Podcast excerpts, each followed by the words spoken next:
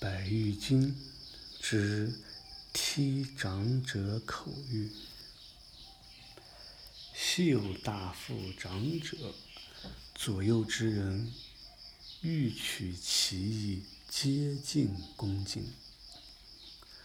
从前有一个大富的长者，身边的人都想讨得他的欢心，对他都恭敬极致。富翁长者呢，吐痰到地上，左右的侍者马上就会用脚把它踩掉、踢掉。有一个愚笨的人，赶不及去踏地上的痰，心里便念叨着：如果痰在地上，众人马上就会把它踏掉，不如他要吐痰的时候，我先把它踏掉，不让它落在地上。有一次，这个长者富翁咳嗽，正要吐痰的时候，那个笨人立刻举起脚来，踢在了富翁的嘴上。结果呢，这个富翁长者，然后被踢过，踢的嘴唇也破了，牙齿也折断了。富翁呢就问那个笨人说：“你为什么要踏我的脚，我的嘴呢？”这个笨人就回答说：“如果等您吐痰落在了地上，左右那些献媚于您的人就已经先踏去了。我虽然很想踏，但却常常来不及，因此想出了这个办法。您要吐痰的时候，先抬脚踏在你的嘴上，希望能讨得你的欢心啊。”凡事事物都需要等待时机，时机尚未成熟，如果勉强去做，反而得到了苦恼。因此，世间的人应当知道是时机，或者说不是时机。以上就是这则寓言的白话注解。在一些禅宗的公案当中啊，我们经常会看到开悟，看到禅师们啊，常常在一刹那，然后就得到了证悟。我们会认为，禅是开启那个悟的简单的、有效、快速的方法。然后会觉得那些大德在开悟的时候，好像是一个。猛然、突然而出现的一种状态，其实不然啊。在开悟之前，修行者们都要经历千辛万苦。所以，在一个公案当中，这个佛眼禅师，他就是这样一个例子。佛眼禅师呢，他是十四岁他就出家了。他在读到《法华经》中有说：“是法非思量。”分别之所解。当读到这一句的时候啊，他就拿去问师傅说：“为什么是思量分别不能解的呢？”师傅怎么说呢？他的师傅也不能解答。所以古代的人啊，他内心是非常的诚实，他知道他就会说，他不知道呢，他不会去随便乱说。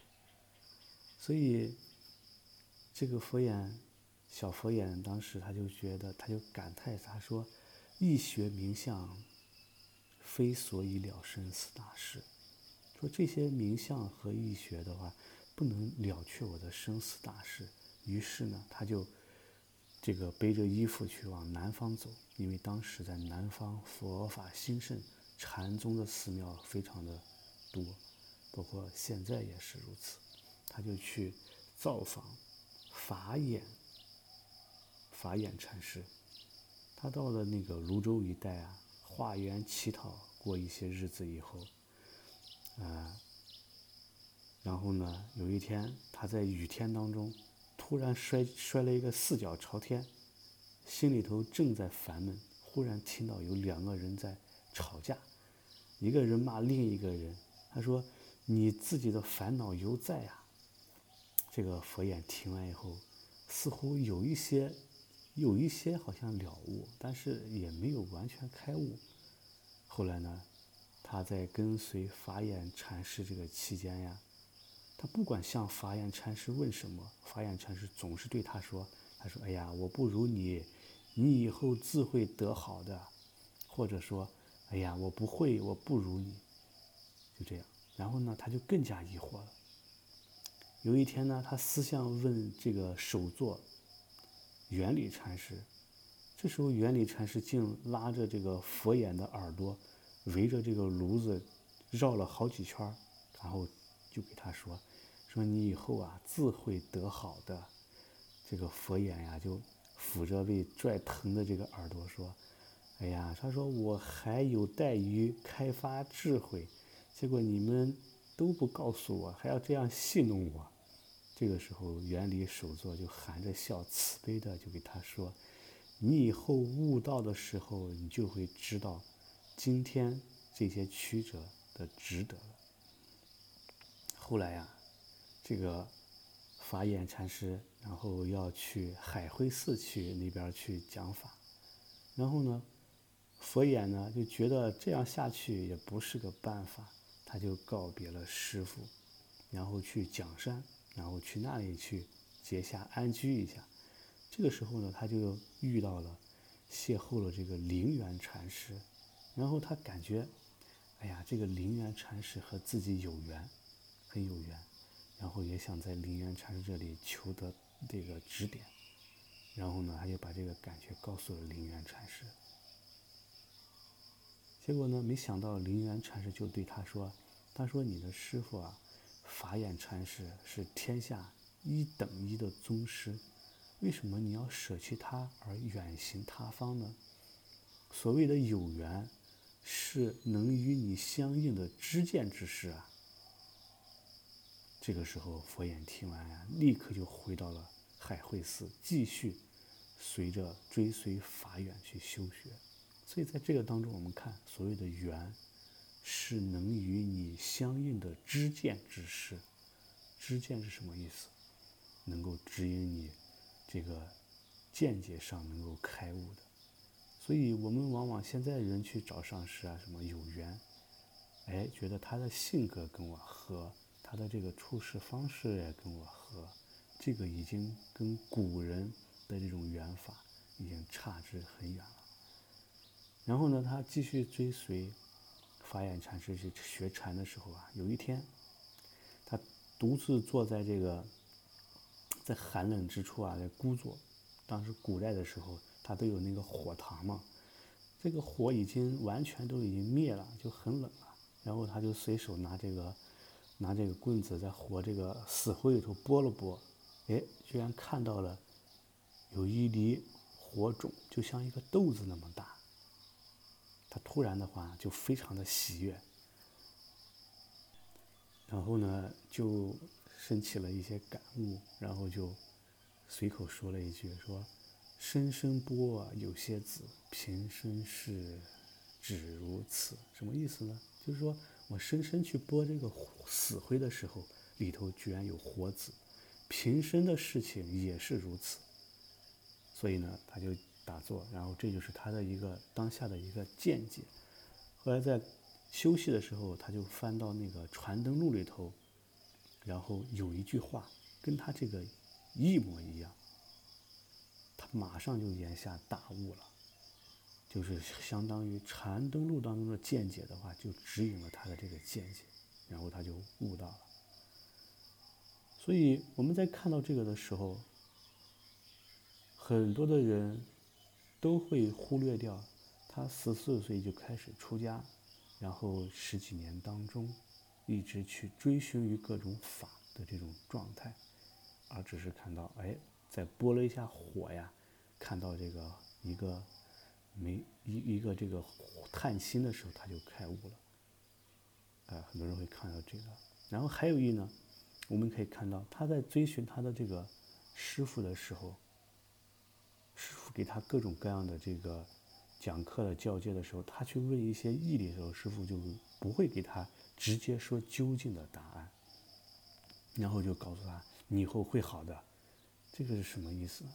就是在禅宗当中，我们讲问题疑问，不是师傅告诉你的，是你去参学，你去自己参悟的，就是答案必须你要自己找。这就是我们以后要面见恩师去求窍诀的时候，好了，你要去做的事情。恩师可能会给你到你一个问题，你不能拿着这个问题去问别人。更不能去问问导师，你都能自己去参。如果说你一直问这个啊，这个问题的这个是什么答案呀，永远不会告诉你。这就是为什么说大圆满法和禅宗它是一脉的一个见解所达到的。所以说，当法眼禅师去问那个。当当这个对佛眼禅师去问他的师傅的时候，他的师傅都会说：“我不如你，你以后自会得好。我不会，我不如你。”这个意思就是让他要自己去参悟。所以我们在现实当中啊，很多的一些人也是这样的。呃，在医治一位导师的时候，首先你经过很多年的抉择。他确实是一位开悟的，这一点是无可厚非的时候，那你就应该自己用更长的时间去求得医治，十年、二十年、三十年，要尽一辈子的时间去医治。因为现在的人啊，都是比较急躁，在得到了一个一个遇到一位具德的人以后呢，就想能够三年、两年、五年。或者说是十年八年当中就能马上开悟，或者得到这个见解。十年八年都算好的，很多的人在医治了两三年，一般是三年以后，总是觉得哎呀自己不得力呀，然后所教导的这个法的话也修不出来，然后就开始心生这个，呃，心生这个变异，那我是不是去找另外一个导师，然后去求个法？听说他这个法的话会非常的好，非常的快，然后就会有这种想法。其实这个想法呢，谁都会有。你看，包括这个佛眼禅师，他也是，他医者那么久了以后，他就觉得自己的这个最终的这个见解开悟啊，没有办法能够提升，所以他的他就他的这个根基在于。是不是说没犯过错？他也去去寻找其他的善知识，去寻找灵源禅师。当灵源禅师告诉他，你的这个恩师的话，你的师傅是一等一的宗师，你跟他的这个缘分的话，是建立在法上的缘分，而不是说觉得那个感觉上好，然后的话，呃，顺你的心意。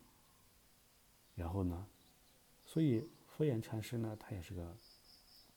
励志者、上根者，所以他马上就醒悟，好，他就回去了，然后去修的时候就马上就很快过了一段时间以后，不是很快又过了时间，他就真的就彻悟了。